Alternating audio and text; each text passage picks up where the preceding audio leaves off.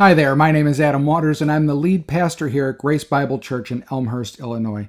I'm just so glad that you made the decision to take us along with you this week on life's journey. Here at Grace Bible Church, we are a family of faith who seeks forgiveness, healing, and hope in Jesus Christ.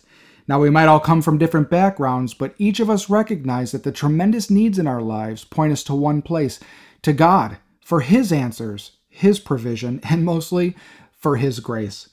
I hope the following program gives you a new perspective on who God is, who you are, and how you too might find forgiveness, healing, and hope in our Lord Jesus. Thanks for listening.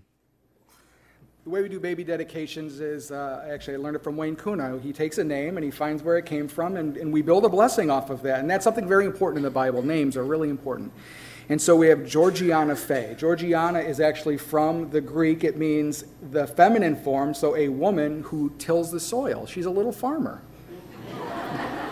you can see the, the root word geo in there, like geography, right? So Georgiana. And Fay is Middle English for little fairy, and it's contracted to mean faith. And so she does look like one, doesn't she? How beautiful she is. Proverbs 31 6 talks about the. Um, I sadly say the ideal woman. it says that she considers a field and buys it. With the fruit of her hand, she plants a vineyard. And so it's our prayer that Georgiana will grow up to be that Proverbs 31 woman. So, Georgiana, may you be a woman of faith and love who cultivates the hearts of those around you to produce the fruits of joy and peace.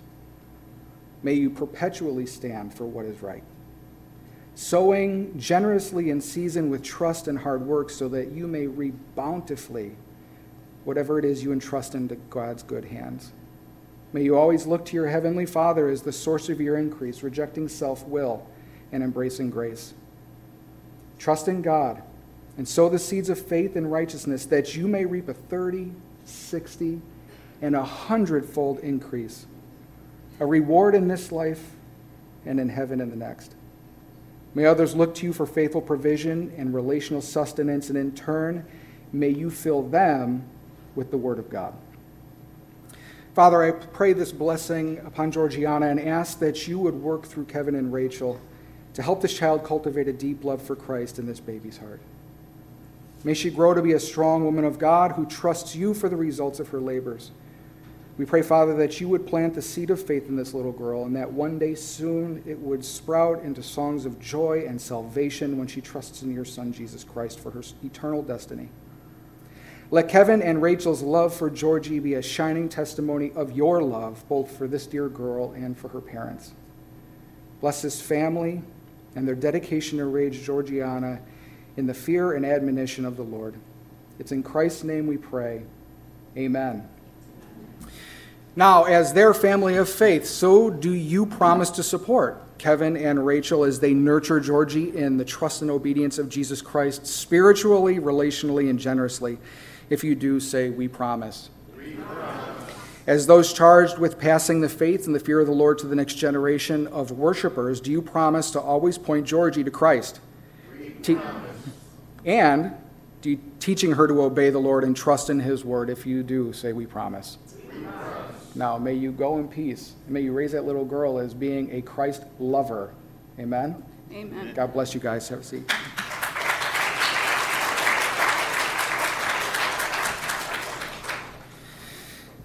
Now, the rest of the little ones can go to Kingdom Kids Celebrate in room 232. And those of you who are visiting who might have kids in children's ministry, uh, you can pick them up after the service, room 232.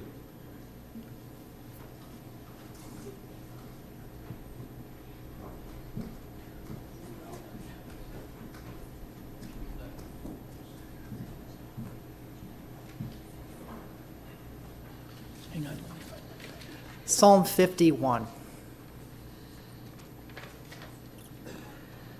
Be gracious to me, O God, according to your faithfulness. According to the greatness of your compassion, wipe out my wrongdoings. Wash me thoroughly from my guilt and cleanse me from my sin. For I know my wrongdoings, and my sin is constantly before me. Against you, you only I have sinned and done what is evil in your sight so that you are justified when you speak and blameless when you judge. Behold, I was brought forth in guilt, and in sin my mother conceived me. Behold, you desire truth in the innermost being, and in secret you'll make wisdom known to me. Purify me with hyssop, and I will be clean. Cleanse me, and I will be whiter than snow. Let me hear joy and gladness. Let the bones you have broken rejoice. Hide your face from my sins, and wipe out all my guilty deeds. Create in me a clean heart, O God, and renew a steadfast spirit within me. Do not cast me away from your presence, and do not take your Holy Spirit from me. Restore to me the joy of your salvation, and sustain me with a willing spirit. Then I will teach wrongdoers your ways, and sinners will be converted to you. Save me from the guilt of bloodshed, God, the God of my salvation. Then my tongue will joyfully sing of your righteousness. Lord, open my lips so that my mouth may declare your praise. For you do not delight in sacrifice, otherwise I would give it. You do not take pleasure in burnt offering. The sacrifices of God are a broken spirit, a broken and contrite heart. God, you will not despise. By your favor, do good to Zion, build the walls of Jerusalem. Then you will delight in righteous sacrifices, in burnt offering and whole burnt offering. Then the bulls will be offered on your altar.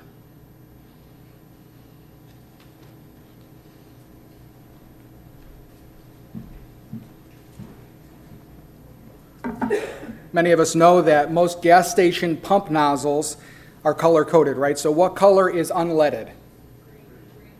Really? Unleaded is black.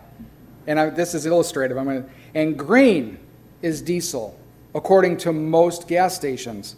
And sometimes they're of different sizes, right? You try to put the big nozzle in the little hole, it doesn't work because it's not the right fuel for the car. What is frightening, and what I've learned through my research this week, is that there is no industry standard. So the fact that some of you said green and some of you said black, and sometimes nozzles are exactly the same size, is scary. One time we were in uh, the Upper Peninsula on vacation, and Elaine and I went to a gas station to get gas, and I knew I was really out there when it said, please pay after pumping. And so I said, okay, and I put the nozzle in the car, and I had forgotten something, so I ran to go get it. It was probably my credit card, and I came back, and I realized I had the diesel nozzle in my unleaded car. I had not depressed the lever yet. But for those of you who are mechanically inclined, know that you cannot put diesel in an unleaded engine, and you cannot use unleaded fuel in a diesel car because they're designed two separate ways. Unleaded fuel works off of the principle of compressed fuel and a spark, which therefore then ignites the fuel and drives the motor. Whereas diesel, it works differently. It fills the cylinder, and the cylinder compresses the diesel to such a point that it raises the temperature and ignites the diesel, thus providing the propulsion for the car. They're designed very differently. The same thing is with us. How we are designed, what are we designed to function off of? How are we supposed to be energized? I mean, doesn't it ever feel like you're walking through life and you just can't get all of your cylinders firing at the same time? It feels as if maybe there's another fuel within you that's mixing with the pure fuel of God's grace and you just can't get things in line, whether it's in your mind, whether in your heart, your behavior, or even your worship. You see, everyday worship, this is what we're talking about today, and for the last you know, eight or nine weeks we've been discussing, in fact, all summer. But everyday worship is fueled by grace. This is something that we really need to understand well because all other fuels will fail. And you're going to ask me, what fuels am I talking about? We're going to discuss that today. I'm hoping that you will see through the course of this message that there are things you're trusting in, there are fuels that you're seeking energy from that are teaching you and moving you to worship in a wrong way. We spend a lot of time trying to find fuels for our hearts and our mind apart from God's intended fuel, which is His grace. But if we do, we'll end up living lives that, if you pardon the puns, will sputter, stall, and give off noxious smoke to those around us. So today we're in Psalm 51. I'm preaching out of the NASB. We were going to have it up here on the screen, but alas, we do not. And so there's NIV in the uh, pulpit Bibles. And so you're going to notice as we're going through, and I want all of you to go through with me because we're going to go line by line through this psalm. I want all of you to recognize that there will often be different words, but I'm going to seek to go back to the Hebrew to show you what David here is talking about. So let's look at Psalm 51 together, starting from the beginning. It says, For the choir director, a psalm of David when Nathan the prophet came to him after he had gone into Bathsheba. So this psalm is a situational psalm. It's written after a specific time. This is when David, in 2 Samuel chapter 11, um, has a sexual inter, uh, relationship with Bathsheba. Um, many of you know the story. David should have been in the field fighting with his men. Instead, he looked out the window and saw a beautiful woman. He uses his power to get the men under his command to go get her, and she comes. They end up having sex together, and, in, and she gets pregnant. In order to hide the pregnancy, David, instead of coming clean at that moment and admitting his guilt, seeks to cover his sin. And he tells the captain of his army to send Uriah, Bathsheba's husband, a faithful and good man, to the most. First, he says, Come bring him home. Give him some leave. Hopefully, he'll have intercourse with Bathsheba and we can cover it up. We can say that his kid is, you know, my kid is his kid. Doesn't work. He's too good of a man. So David then tells the captain of his guards to send him out to the fiercest fighting where he would surely die. And he did. And he did. About a year later, after everything was supposed to be covered up, I guess, Nathan, a prophet, comes to David and tells a story about a man who had nothing but a little lamb. He loved and cared for that lamb.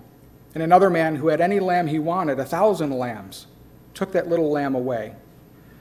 And he asked David, What should be done with that man? And David goes off and says, You know, everything he has should be taken from him, he should be killed. And David says, You are that man. And, and Nathan tells David, You are that man. And God, through the prophet Nathan, drives this dagger into David's heart.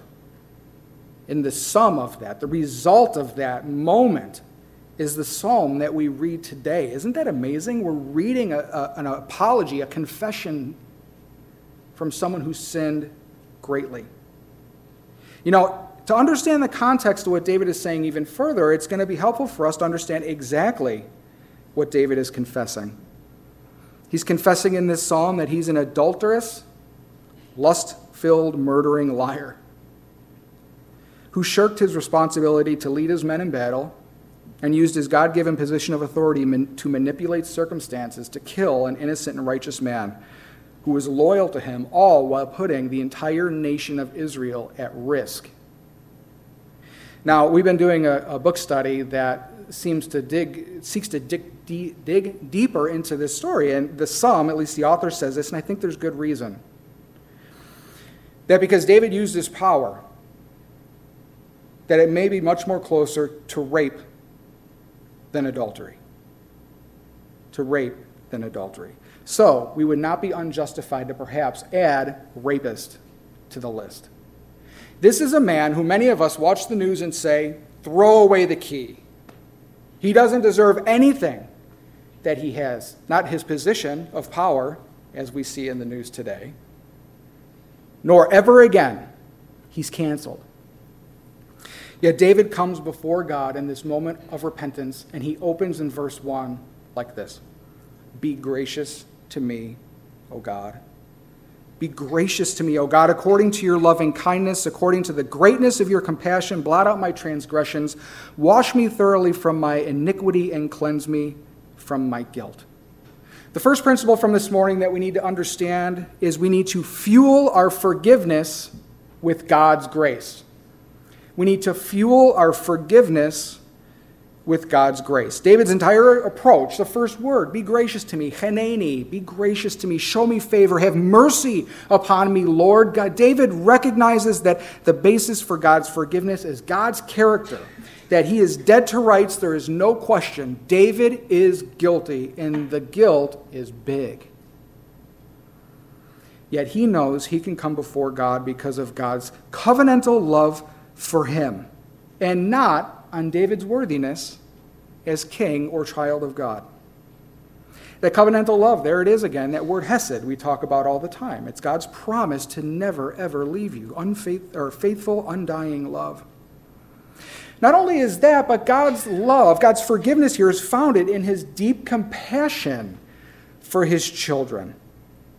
Deep compassion. Not only does God have the means to forgive, not only does God have the ability to forgive, but God wants to forgive us. When we come before God, He's ready and waiting. His heart breaks when we sin against Him. His heart breaks. Think of the father and the prodigal son. He's standing and watching the horizon as he sees the son who's gone off and lived his own way and done his own thing. And as he sees the son coming, he runs to meet him. This is God's approach. This is God's posture towards us sinners when we mess up and we come before God. When we return home to our Father, he runs to meet us. Not only that, but when God forgives, it is total, complete, and forever. It says, Blot out my transgressions, Lord. That word means to eradicate, to erase from memory. It's used in Isaiah 38 25. He says, I, God speaking, I, I am he who blots out your transgressions for my own name's sake, and I will remember your sins no more that when we sin against God and we have confessed our sins under the blood of Jesus Christ, it's as far as east is from west. As east is from west. Psalm 103 says, as far, in fact, that's the term they use, as far as east is from west, so does he remove our transgressions from us. Listen to what he says. As a father shows compassion to his children, so the Lord shows compassion on those who fear him. God is ready and waiting because of who he is, not because of who we are. In these first few verses, David uses three verbs, or three words, I should say, that um, are used to basically synonymously, but there's some nuance for the word sin. So in the NASB, we see that he says, um, Blot out my transgressions, wash me from my iniquity, and cleanse me from my sin. There's some nuance here that's kind of interesting for us to know because it does make a difference in the way we understand how God forgives. The first is transgression. This is the word pesha. Pesha means knowing that there's a boundary. A law has been established and willingly and knowingly overstepping that bound. God's saying, I told you not to cross this line, and you cross this line. You therefore become a transgressor of the law. The second word is avon or aon. It means iniquity. It's how it's translated. On yours, it'll say guilt, I think is what we read this morning, but in the NASB, it says iniquity. Iniquity is more of sinfulness generally. It's the uh, characteristic we have as a sinner, okay, who can't help but be a sinner because of our sin nature, but it speaks to our guiltiness. I also believe that it pertains somewhat to the idea of shame, that when we're carrying shame around, it's part of the iniquity that we feel. And David's asking God to forgive him of that as well. The third one is probably the most common word for sin it's chatat. Chatat means to miss the mark. It's actually an archery word. It means that you're aiming towards a target. You fail to hit that target exactly where you should. And God's saying, This is the way you should live life perfectly according to my righteous standard.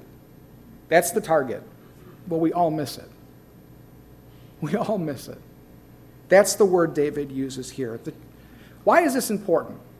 There is no category of wrongdoing in your life that God's grace is not able to forgive. Whether you did something you shouldn't have, whether it's the shame of doing something you knew you should have done and did it, or whether you failed in your best try, nothing prevents God from extending his grace in Jesus Christ to you in that sin. Nothing.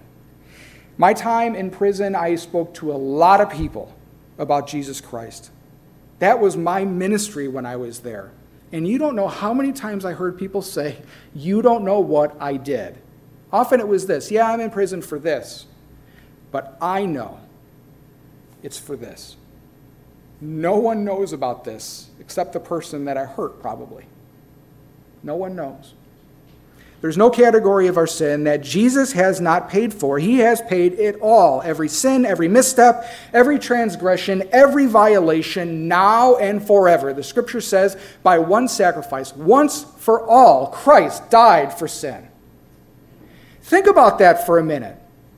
That means that the sin you committed before you were saved Jesus had in his mind when he died on that cross.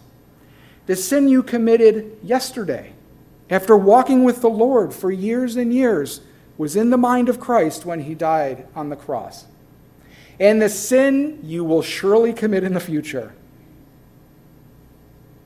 God has forgiven in the Lord Jesus Christ once and for all.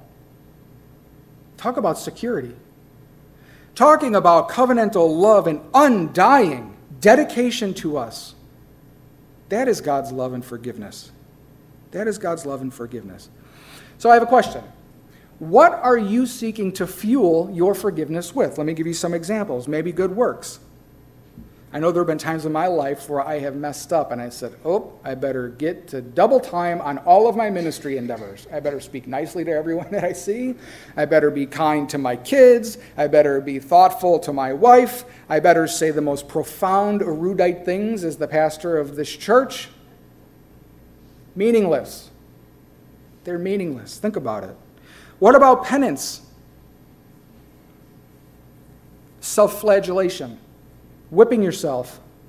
How could I have done that? Maybe the more I hurt myself, the more God will forgive me.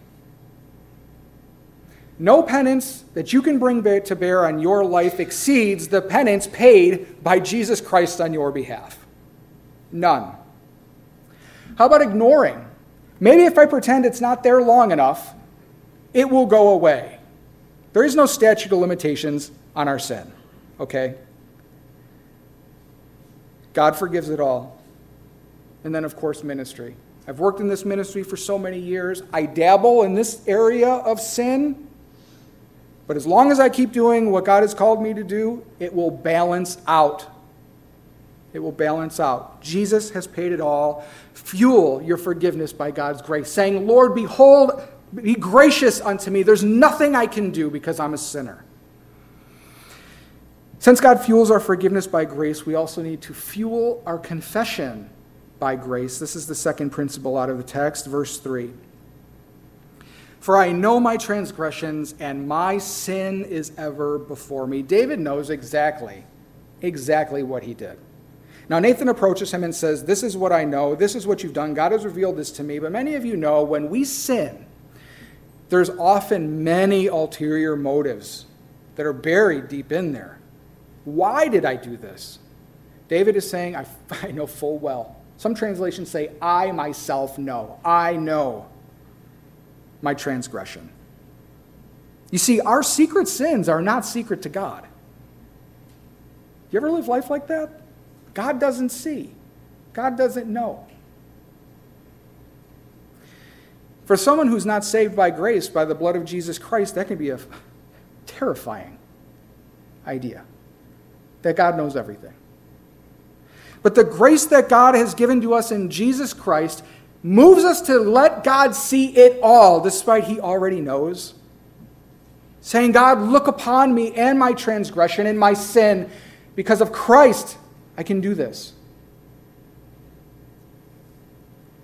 Fuel your confession with God's grace. He says, My sin is ever before me. About a year elapsed between the time with Bathsheba and Nathan's reproach, his rebuke. A year. He says, I've carried this around. Maybe you can relate to David. Are you carrying something now?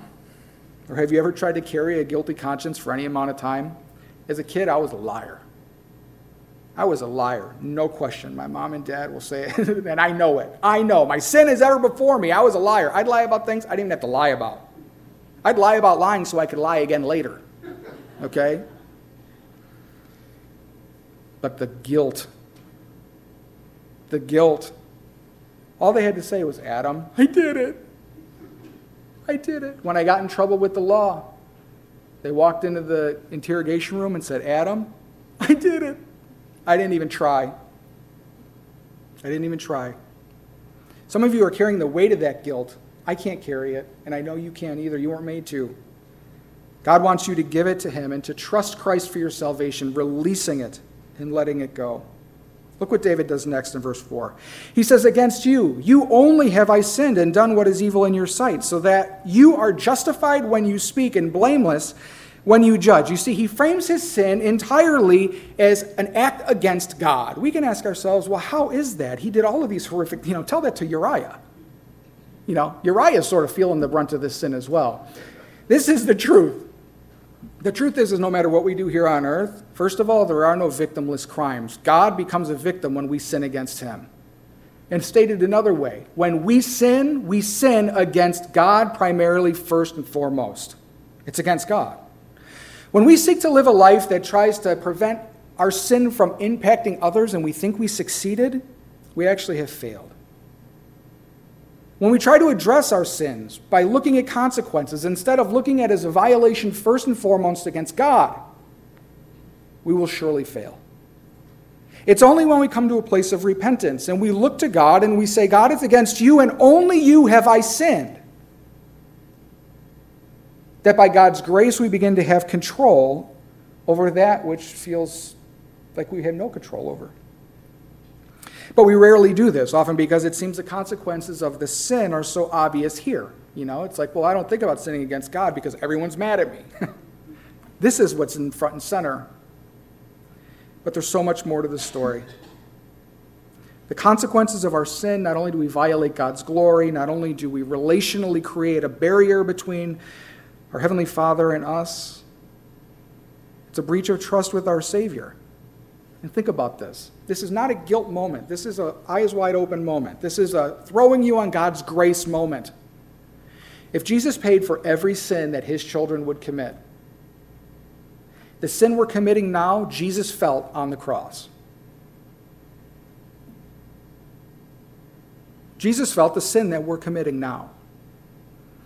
And so when we're tempted, while we have to rely 100% on God's grace and the Holy Spirit's ability to walk us through and to find the way of escape, in the end, there's good reason, there's more reason that we should not sin. It literally hurt Jesus. It's definitely something to think about. David says, I'm dead to rights, there's nothing I can do. I'm totally wrong. In verse 5, he says, Not only did I act wrong, look at 5, behold, I was brought forth in iniquity, and in sin my mother conceived me. Now, David's not confessing here that he was born by a sinful union between his mother and father. What he's confessing is, is that he is innate from his very conception a sinner. You see, when Adam and Eve sinned in the garden, sin came into the world. The scripture tells us that being our forefathers sinned, our mother and father sinned, that that sin was transmitted to the rest of all mankind, and therefore all of us sin. Not only that, there's no who's not sinned in here? Anybody? Where we got it really doesn't matter. The point is, is that we're sinners. We're sinners. But he's confessing that there's nothing he can do because it's who he is. He confesses that he is, the, word, the theologians would say, totally depraved, that sin has infected every aspect of his being because of the sin nature that's within us. Verse 6 Behold, you desire truth in the innermost being, and the innermost part you will make me to know wisdom. He's saying, Not only am I born this way as a sinner, but you demand perfection. You demand me to do the right thing for the right reason. There's a mismatch between what David is capable of bringing and what God demands. That alone should throw us on the grace and mercy of God. God demands this, the best we can bring is this. The rest is the grace of Jesus Christ. The only answer is grace. So, what are you fueling your confessions with? I want you to think about this with me. Excuses? Sometimes we hide excuses and call them reasons and try to say, well, I'm not excusing, I'm just telling you. Blaming? Shame? You see, we can openly and totally confess our sins before God because we are forgiven by grace, regardless of the size or severity of the sin. But it doesn't always feel that way, does it? Does it? Well, there's good news. Even our feelings of forgiveness need to be fueled by grace. Even our feelings of forgiveness need to be fueled by grace. This is our third principle. Fuel your restoration with God's grace. Fuel your restoration with God's grace. Now, I say that well aware that it's God who restores. What I'm saying here is that we need to embrace what he's given us by faith and believe him for what he said to be true about how we have been cured, how we have been purified, and how we have been cleansed. Okay? Look at verse 7. Purify me with hyssop, and I shall be clean. Wash me, and I shall be whiter than snow. You see, for the Christian, hyssop points us back to the death of Christ on the cross, our Passover lamb.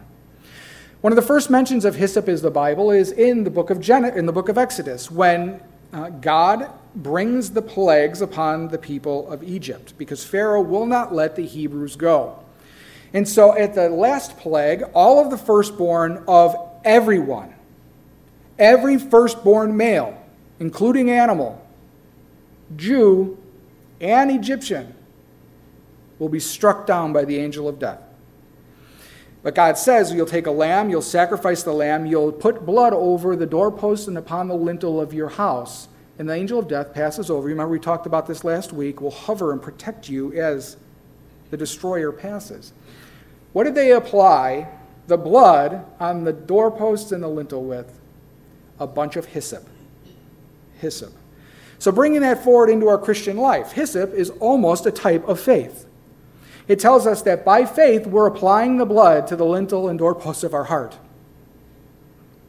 And that on that day, when all things are made known, and we stand before God, God will protect us from his very own wrath because of the blood of Jesus Christ.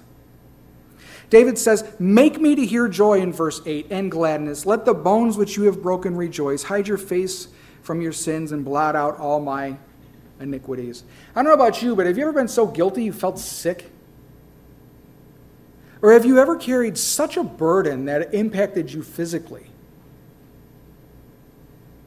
There's many places in the scripture that talks about this. That when we're carrying guilt, that when we're carrying a burden of sin, that God often places his hand heavy upon us. And that translates into spiritual and even physical pain which is intended to bring us to a place of repentance and confession. And David is saying, Make me to hear joy and gladness. Let the bones which you have broken rejoice. Hide your face. Do you hear all of these imperatives as David speaks? David's saying, God, you got to do it. Make me to hear gladness. Make me to rejoice. Blot out my sin. Purify me from my iniquity. Hide your face from my sins. It's all God doing everything. Only God can give him even feelings of joy and gladness. This requires grace. Verse 10 Create in me a clean heart, O God, and renew a steadfast spirit within me. David's asking for a heart change. Lord, I just don't want to be sorry. I just don't want to be forgiven for this sin. I want to be different. I don't know about you, but that's been my heart's cry since I came to know the Lord. Lord, make me like Jesus and do it quickly because I keep messing up. I keep feeling badly. Lord, make me like Christ. It's a dangerous prayer because God makes us like Jesus through hardship. It takes a whole life to become like Christ. And when we stand before God, we'll be conformed to his image, and we will see Christ as he is, and he will see us as we are, perfect in his eyes. But David is saying, I have this proclivity to sin. Lord, root out this seed of iniquity. This is why when I preach, when I talk to you individually, it's go deep. Go deep. Why? And then ask, answer that, and then ask why again, and then answer that, and ask why again. We got to go deep. David's saying, Make me willing again. This might be your prayer for the apathetic. Maybe you just don't care right now. I'm not shaming you. I feel this way sometimes. The cry of the apathetic heart is, Lord, make me want what you want. Restore to me the joy, that pink cloud feeling when I first got saved again. And it's such sweetness when it happens. I know it's God doing it. When I say, oh, there, it, God, that's you doing that. That's you doing that. He says, Cast me not away from your presence, and do not take your Holy Spirit from me. David knows his guilt and his shame, and it's created a gulf between he and God. But David here does not probably have eternal salvation in view. There's two things to note, because we might say, oh my gosh, if I sin big, then there's a possibility that God's going to leave me, that God's not going to be here. The scripture says that the believer is eternally secure in Christ by faith. If we've truly embraced Jesus' life and death as our own, and we place our trust in Christ, something happens. The Holy Spirit comes and dwells within us, giving us a new heart and making us a new person, declaring us God's child. Nevertheless, when we sin, it sure feels like God is gone, doesn't it? It sure feels like that. It's because even though we are eternally secure, that we're saved from our ultimate demise in this, at the judgment of Christ by the blood of Christ when we trust in Him, we still have that wedge of sin and disobedience that can drive itself through the relationship with our Father. With our Father. David's saying, Lord, don't leave me. Think about that. He's king of a country. I get overwhelmed leading a church, let a family. I get overwhelmed leading a family. This guy's leading a country. He can only do it by the power of God. Lord, do not leave me, he says. Do not depart from me. Verse 12 Restore to me the joy of your salvation and sustain me with the willing spirit. David knows that it's hard to find joy amid a guilty conscience. God is, has to break through his shame. The weight of his sins preventing him from feeling that joy. So, what are you fueling? Let's ask this question again. What are you fueling your feelings of restoration with? How, stated another way, how are you trying to feel better? Are you admitting your sin, confessing your sin, but then shopping in order to feel better? I say that tongue in cheek, but I was on Amazon this week. I got to tell you. And I had to tell myself no a lot. But maybe shopping's not your thing. Maybe golfing's your thing. I feel terrible, so I'm going to go hit a round. Or drinking, or smoking, or fill in the blank. Your go to feel better medicine. You know what I'm talking about, because it's different for all of us. Maybe the way you look, your physical fitness, your wardrobe, maybe your time your time, or maybe you're trying to feel better by works. But the truth is, if you're trying to fuel your restoration and your feelings by anything other than grace, you're putting diesel into a heart that's meant to run on unleaded. Fuel your feelings by grace. Look to God to give you the grace to have the feelings that come with your salvation. Lord, you got to make me feel this way. Because if it's from me, it's not going to happen. God, you have to do it. Know that even the shame of your sin was placed on Jesus Christ. Think about that. We talk about sin a lot when Christ is hanging on the cross, that he died as an atoning sacrifice for our sin. Isaiah says he was a man of sorrows that bore our shame.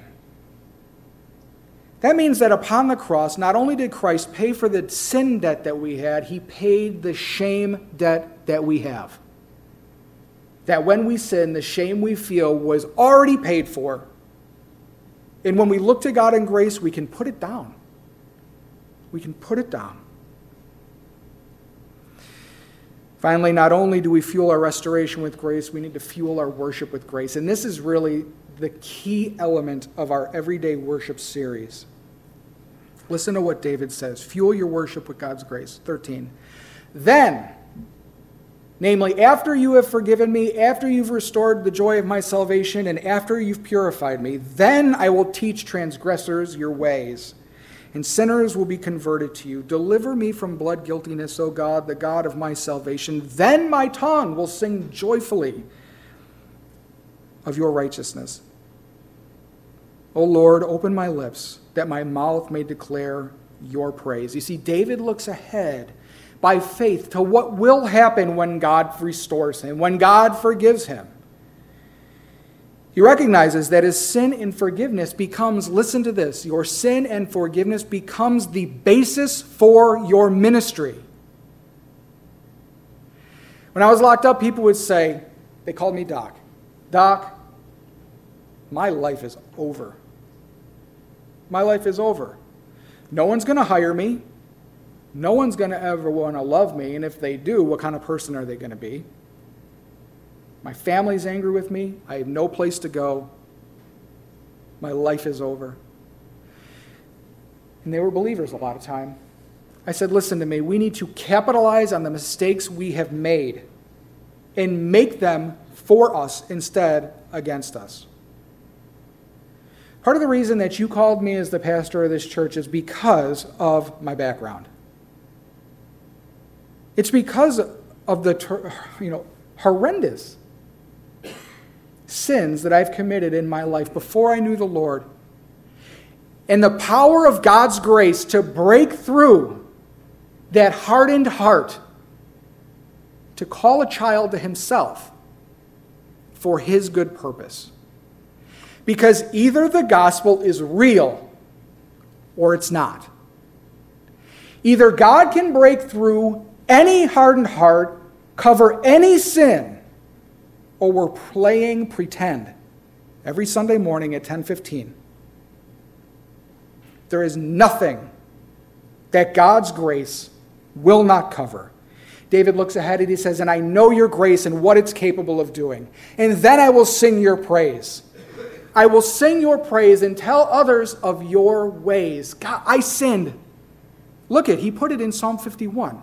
This, eh, his saying this is evidenced by him saying it. You have forgiven me, and I will declare your forgiveness to others. When's the last time you told somebody what God has forgiven you of? Most of the time, we keep all that covered up. It's a personal thing, it's very personal. Well, listen to me.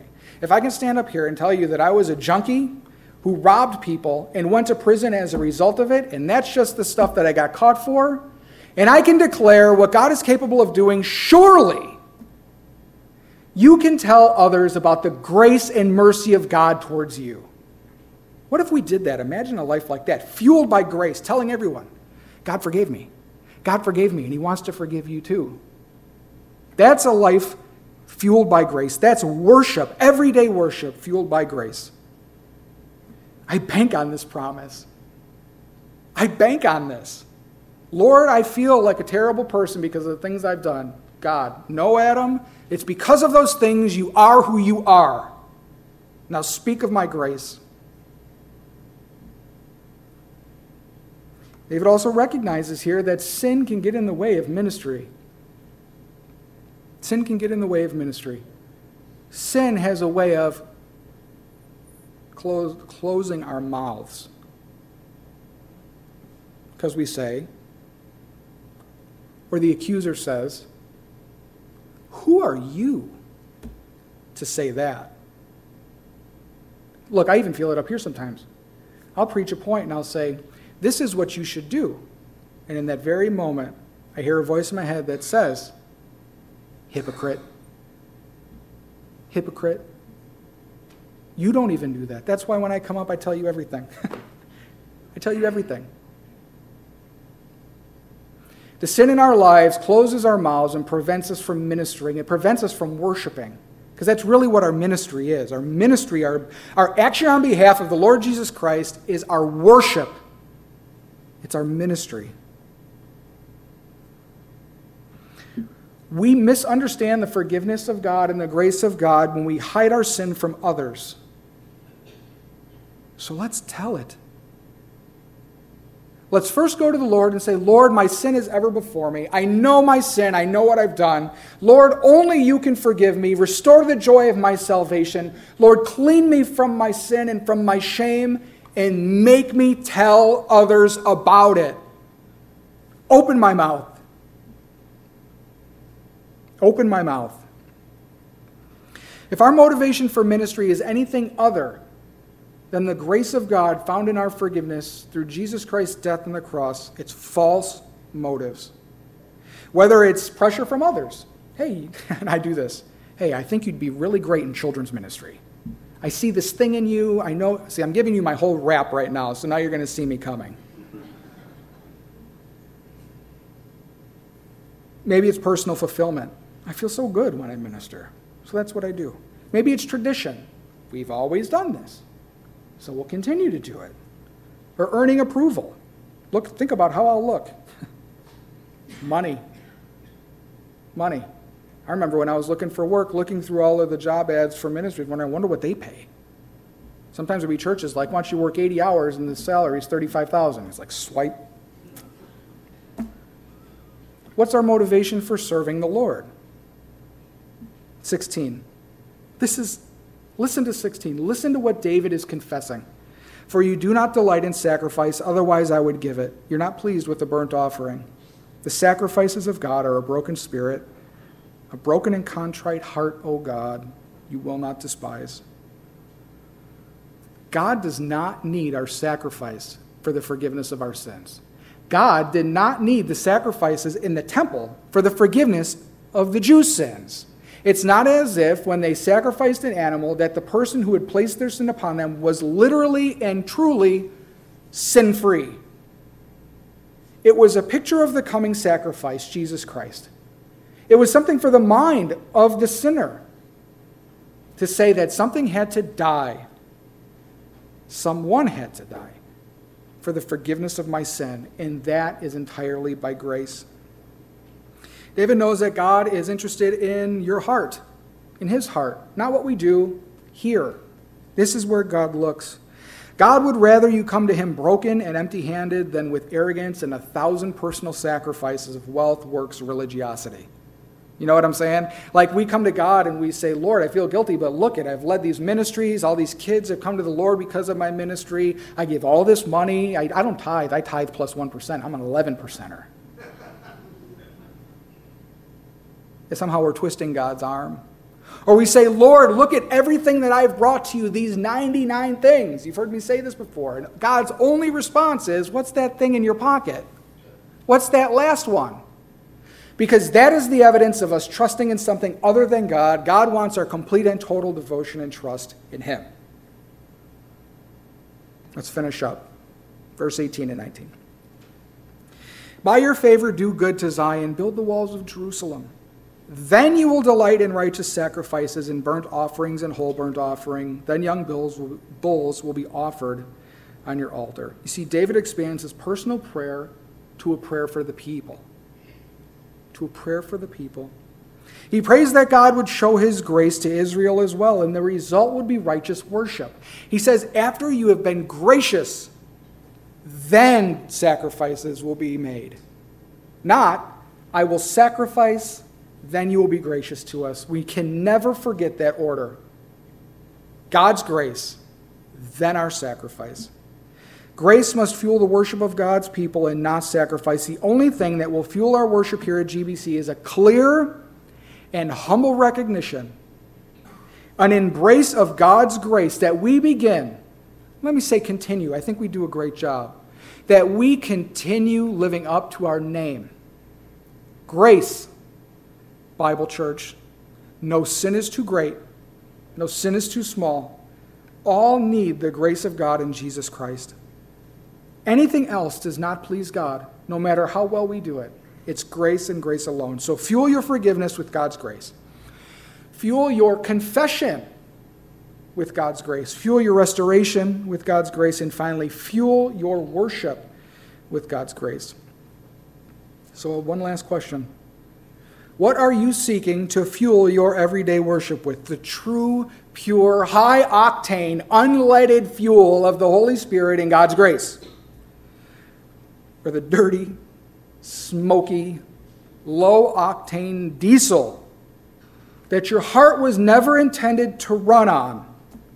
So let us pay attention the next time we seek to refuel our hearts. Let's pick the right nozzle. Let's pick the green nozzle and not the black. Let's pray. Father, we thank you for this. We thank you, Lord, for your love for us and mostly for your grace. Everything's for your grace. Lord, it's all by your grace. That we're here because your grace, we're everything. Lord, when we worship you, whether it's from day to day or it's here on a Sunday morning, Lord, let us raise our hands and our hearts with the understanding that we do not have to be here. That out of your love and compassion, you blotted out our iniquities through your Son, Jesus Christ. And so we can sing praises of joy and righteousness to your name. We thank you, Lord, for this morning. We pray these things in Jesus' name. Amen. Oftentimes, theologians over the course of their life would write tomes about what they believed. And towards the end, they would write a whole other book and say, Oh, all of these things I retract. This I said wrong, this I said wrong, so let me give you one right now. I said, Pick the green nozzle. I blew my whole conclusion. so go backwards. All right. Have grace on me, the black nozzle. Trust the Lord. God bless you. Pastor Adam here. Well, I want to thank you for tuning into Grace Bible Church, and I would love to hear what you thought of today's program or of ways that we can be praying for you and with you. So check us out on social media at GBC Elm. Also, if you would like to support our ministry, you can give securely at our website at www.gbcelm.org. Now remember, God loves you, and so do we.